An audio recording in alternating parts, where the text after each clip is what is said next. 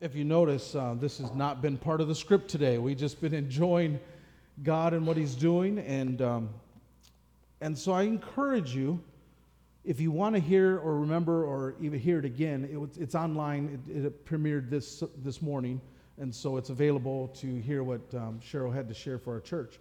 Because there are words that are meant for us. And I believe this that God is designing us to be people of His Word. And so this morning, I'm going to share with you from Scripture here. If you have your Bible, or if you want to follow along, this is 2 Corinthians chapter 2 Corinthians chapter 12. And this is Paul, 2 Corinthians chapter 12. He says this, 2 Corinthians. If you don't know where 2 Corinthians is, is it's right after 1 Corinthians. I only get to do those jokes once in a while, guys. I mean, it's just, come on. Second Corinthians. It says this. It says, I must go, if I must go on boasting, although there is nothing to be gained, I will go on to visions and revelations from the Lord. I know a man who, in Christ 14 years ago, was caught up to the third heaven. And whether it was in body or out of body, I do not know. God knows. And I know that this man, whether in body or apart from the body, I do not know, but God knows was caught up to paradise and heard inexpressible things, things that are not, no one is permitted to tell. And I will boast about a man like that, but I will not boast about myself except about my weakness. Now, this is Paul talking about a vision that he had or some experience that he had, and he's honest. He says, I don't know if it was in body or not. I don't know if any of you have ever had an experience like that, but I've I have been privileged to have several experiences like that where I do not know whether it was in body or not. And when I think about those moments, I cannot explain to you how real it was and how moving it was. And it's not because we're special or Paul's special, whatever. It's just that sometimes God needs to give certain people an experience so they would know the reality of what is coming. Because for a long time, when I was growing up in church, I was a professional hypocrite. I didn't want anything to do with God. When I was 12 years old, when I was 12 years old, I went down to the altar responding to a message. I gave my life to Jesus. God called me into the ministry, He showed me a vision of me preaching in a church. But it wasn't my church, it was my friend's church. And I could see my friend there on the, on the stage, and I was preaching at his church in my friend's church. So I'm on the floor and I'm crying before the Lord, and He shows me this vision. Right next to me on the floor praying is the friend that I saw in my vision. So I see myself preaching in his church, and he's right there laying next to me. As he's laying there, he taps me and he says, Pete, Pete. And, and I, you know, I'm crying. I'm like, what? He goes, I just saw a vision of you preaching in my church. So this is this is God calling me into the ministry. And then a lady comes down from the stage and says, "Listen, young man, God has a call on your life." I'm 12 years old. So you know what I do? I rebel. I don't want anything to do with God. I didn't want to go into the ministry. I didn't want to move to Minnesota and become a Vikings fan. I refuse to do things I don't understand. And so I I ran from God. I didn't want nothing to do with God. But then, my senior year, going into my senior year, God grips my heart. He calls me back. He says, Son, come home, stop running. And so I give my life to Jesus, and I said, Jesus, I'm with you 100%. I go back to school my senior year. And you know, as, a, as kids in school, we want to be liked. I mean, it's just whether we understand how those friends won't be there or not, we don't understand that. We, we can't see that. We just want to be liked. We just don't want to be a part of the group that isn't liked. And so we struggle with our identity in school. And so my senior year, when I had all my friends and everything was great and I was pretty popular around my friends and all that, it's, it, I go into my senior year and I lose everybody. I lose everybody. No one wanted to be my friend. Why? Because I gave my life to Jesus. They thought I was a nutcase. And so I was so down and so discouraged. And I'm in church praying. And God tells me, as a, as a young man, He says, I want you to start a prayer meeting. I want you to start a prayer meeting on Friday nights. Now, Friday nights growing up in Michigan, you know, that's football country. and everyone's at the high school games. There's no one in church. I mean, even the Holy Ghost doesn't show up on church because he's at the football game. I mean, it's just, there was football galore. And God says, I want you to start a prayer meeting on Friday nights. And I said, God, I'm going to be the only one there. He says, I want you to start it. And so I st- went to my youth pastor and I said, Hey, can I do this? And he says, Yeah, no problem. He says, You know, but no one's going to show up. And I said, I know. But I just, I feel like God told me to do it. So I'm there and I'm praying. And I'm praying. And I'm just crawling out, crying out to God, God, where are you? God, I need you. I don't understand. I'm going through my own battles and, and, and I'm just there. And all of a sudden, I get caught up in a vision.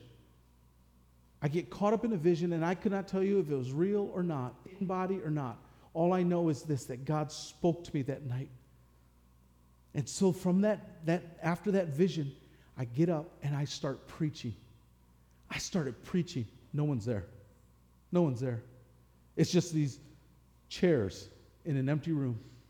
And so the next Friday I come back and I bring my Bible and I lay it on the pulpit and I start preaching. And I would do this week after week. And finally, after I was done preaching, after several weeks, the door opens up in the back. And it was my friend who was sitting outside listening to me. And he says, Pete, I needed to hear that. And the next week, all of a sudden, there was a few more people that actually came to the prayer meeting. And then after that, more people and more people. And the, the thing grew and grew and grew. And man, I was feeling good. You know what God said? Let it go. Turn it over. You're done. You see, sometimes we don't see what's happening and we're preaching to empty rooms and we're, we're it's like we're telling our kids and it goes in one ear and out the other we're, we're trying to get together with our spouse but doesn't seem like it's working all these work doesn't seem like to pay enough and, and we never have enough this and in life and all this stuff is going on but i'll tell you this if you just take time to be with the Lord, He will satisfy every single need you have, and He will give you, give you what you need to get through it. But if you seek Him, you will experience Him. And that's one of the things that my wife and I believe 100% that you have to experience God. I can tell you about Him. I can tell you about Him, but you have to experience Him. And when you experience Him, you will know that He's real. We don't, as parents, we don't have to prove it to our kids. As a pastor, I don't have to prove it to you because once you experience God, you know it's God. And you don't have to be convinced you know it. So Paul is in this experience. He doesn't know what's going on, but he knows that he's there with the Lord. Verse 6. It says, "Even if I should choose to boast, I would not be a fool because I am I would be speaking the truth. But I refrain so that no one would think more of me than I warranted by what I do or say. Verse 7 or because of those that surpassingly great revelations. Therefore, in order to keep me conceited from being conceited, I was given a thorn in my flesh, a messenger of Satan to torment me. Three times I pleaded with the Lord to take it away from me. Think about what Paul is saying here. 2 Corinthians chapter 12, verse 8. Three times I pleaded with the Lord to take it away from me. What? A thorn in my flesh, a message of Satan to torment me. This is Paul talking. Paul, who wrote the words, I can do all things through Christ who gives me strength. Paul, who wrote the words and the inspiration of the Holy Spirit, that greater is he that's in me than he that's in the world. This is Paul talking, who says that I've been given a thorn in my flesh, a message, a message of Satan. To what? To torment me. Paul, this great man of faith, this man who was an apostle, who raised people from the dead, who healed people through the power of Christ, a man who, who could write eloquent words, a man who knew God, said that me, Paul, has been humbled by my God because he's given me a thorn in my flesh, a message of Satan to torment me. Over and over again in life, I am tormented and I pleaded with God. I asked Him, God, take it away. Please take it away. But He didn't. He didn't. Sometimes I ask God, take away my problems, God. Take away this season that I'm in. Take away my needs. Take away my fears. take away the conflict that I'm going through. God, just take it away. It seems like the devil is in my ear, discouraging me, telling me to quit. It seems like I can't shake this, God. Take it away. Paul is pleading with God. Asked him. But then Jesus responds. And this is what he says in verse 9. But he said to me, My grace is sufficient for you. My grace. Not just talking about a saving grace. It's talking about his grace that gives you the ability to do. That's what he's talking about. My grace is sufficient for you. My grace, my power is sufficient for you. It's enough. The grace for what? The grace to do what God has asked you to do. The ability to be where God has asked you to be. That's what God wants you to know that as long as you seek Him, even if you're tormented by a message from Satan, even if you're in a situation you don't like, if you hold on to Him, His ability to do will be with you. His ability. God isn't asking you to do this on your own, but He's asking you to do it. God does not rescue all of us from our problems. God doesn't come in and just make everything a fairy tale and it's all solved. This is a real situation we are in. When Shadrach, Meshach, and Abednego were on the verge of being thrown into the fiery furnace because they wouldn't bow down to the idol. That was a very real situation. They didn't know what was going to happen, and they told the king, uh, We will not bow down. We don't care if you throw us in the fire. We're not going to yield to you. We're not going to settle less. We're going to obey God. We're going to put him first, and we will never bow to your idol, king. So whatever you do, fine. God can save us from this. But if he doesn't, we know we're doing the right thing. And so what happens? The king throws them into the fiery furnace. And they are in there. And then, to the surprise, they look into the furnace and they see someone who looks like the Son of a God. They see Jesus in there with Shadrach, Meshach, and Abednego. And they're sitting there. And Jesus says, I'm glad you guys showed up because euchre requires three people, three more people. I need four. I'm so glad you guys are in here because it is in the fire that you discover his presence. I'm telling you this, I don't like it. I don't like when I have to go through things. I don't like it when my family has to go through. I don't like it. I don't like it. But I know this that when we are in the fire, my Jesus is with us, and my kids see Jesus. My wife sees Jesus. I see Jesus. Why? Because it's in the fire it's in those moments where His grace, His ability to help you stand is there with you. His presence is there with you. So no longer do I say, God, take it away, but I say, God, be with us. Be with us.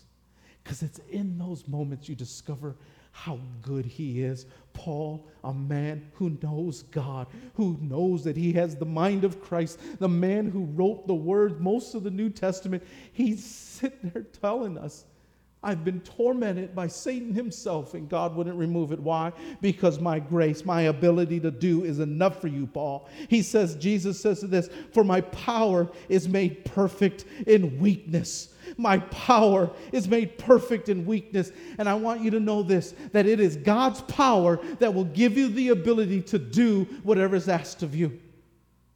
It's God's power. What's His power? What's His power?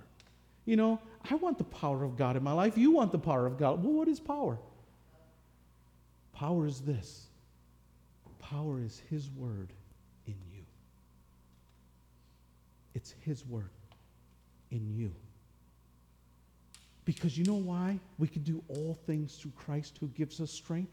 Because it's Christ in us. Do you know why that there is something greater inside of us than, than anything in this world? Because it's Him It's His word, it's His power, it is His powerful word.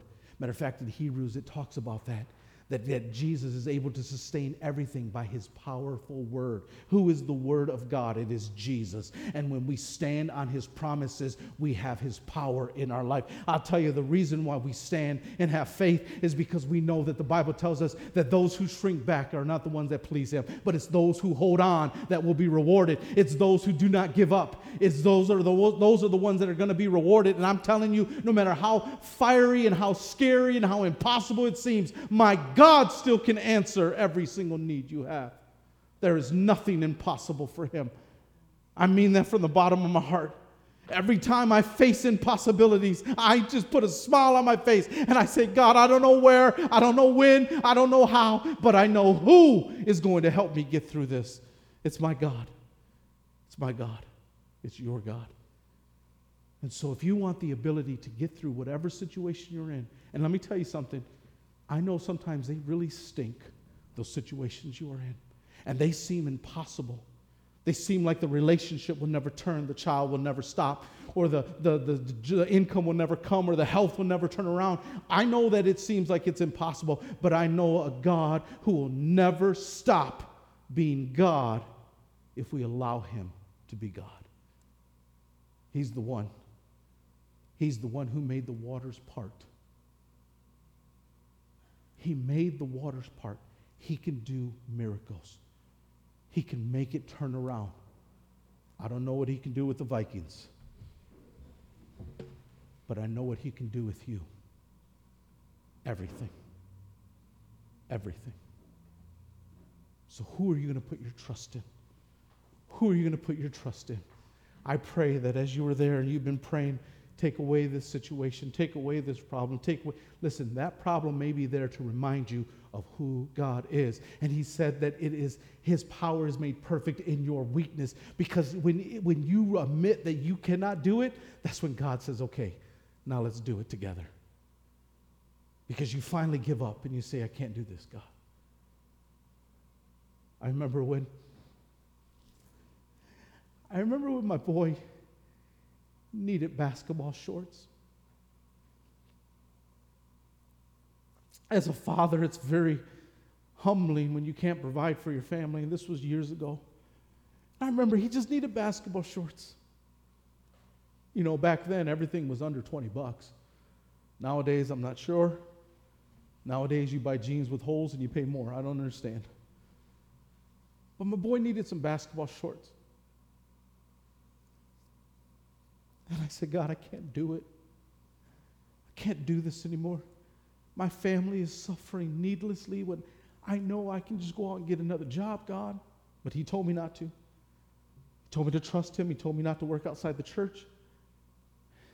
And I said, okay, God, I can't do this. My boy needs basketball shorts, and I can't even buy them for him.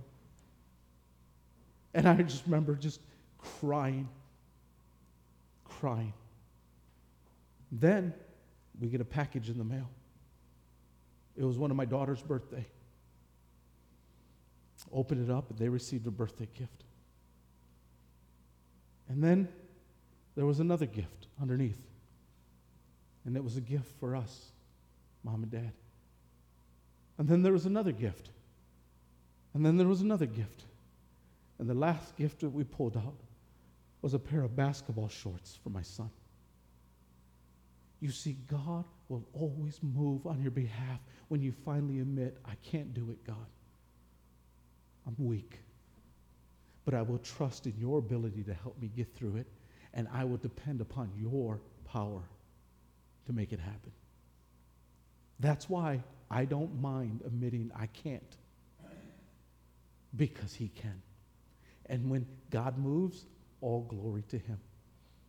All glory to Him because he does it. He does it. And he receives glory. But what is it going to take? It's going to take people that are willing to boast about him and not you. People who are willing to put their faith in his power and not your ability. It's going to take people who believe he's God and we're not. And that's when he moves. Amen? Amen. Would you bow your head this morning as we bring this to a close? you may be here this morning and you say, Pastor, I'm just going through a situation. It's impossible. And I've been asking God, and it seems like nothing has ever changed. And I just need God to display his power. I need God to move on my behalf. Because if he does not, then I don't know what to do. I don't know. It seems like it's going to fail. Everything's going to fail. If that's you this morning, would you just raise your hand? I want to pray with you. Amen. You can put your hand down. Amen. You're in an impossible situation. You just want prayer. Amen. Heavenly Father, those people that have responded this morning, Lord, they are in need. They are in need of you to be God. And they recognize that they are not God. They recognize that they don't have the ability. They recognize that they are in an impossible situation. And if you don't show up, nothing is going to change. So I pray, Father, that you would show up. I pray, Lord, that you would display your power in their weakness. I pray, God, that they would look at their life not as a point of weakness, but a point of starting of when you display your grace. Give them the ability to do what you ask them to do. Help them to hold their head up high. Help them to lift their head up and know that you are for them and not against them. Help them to know that you are going to make all things possible. Help them to know that even the things that seem like mistakes, you will turn them for their good because they love you, Lord. And Lord Jesus, I pray that you would show up in their situation just like you showed up in the fiery furnace. You would show up in their situation right now and remind them that you have always been, you will always be next to them because they are yours and you love them. So I pray you encourage them. And I pray you get them, Lord, to a place, Lord, where they will start to believe in the joy of knowing that God is still God. And they would look to you and they would believe. Move on their behalf, I pray. Lord, I also thank you for this morning, Lord. I thank you, Lord, for those who shared. I thank you, Lord, for just the moments of dialogue we had. I pray that we would leave this place knowing that you are still God. That, Lord, that, that it is your grace that is sufficient. That's all we need is your ability, your power in our life. And Father, that we would trust you with every moment. Lord, even this week, I pray as we seek you that we would find you. Reveal yourself to them, Lord. Give them more knowledge and revelation of who you are, I pray. So, Lord, that way we can have a great day, great week, and we'll get back together and just continue to love you. Help us to be witnesses to those at work, those at school. Help us to be witnesses of the gospel. And I pray that the efforts of the girls that gathered this week, Lord, will, or last week, will continue to resonate, Lord. Draw more people, Lord, to you, we pray. Thank you. May you bless every single person here. In Jesus' name, all God's people said, Amen. God bless you.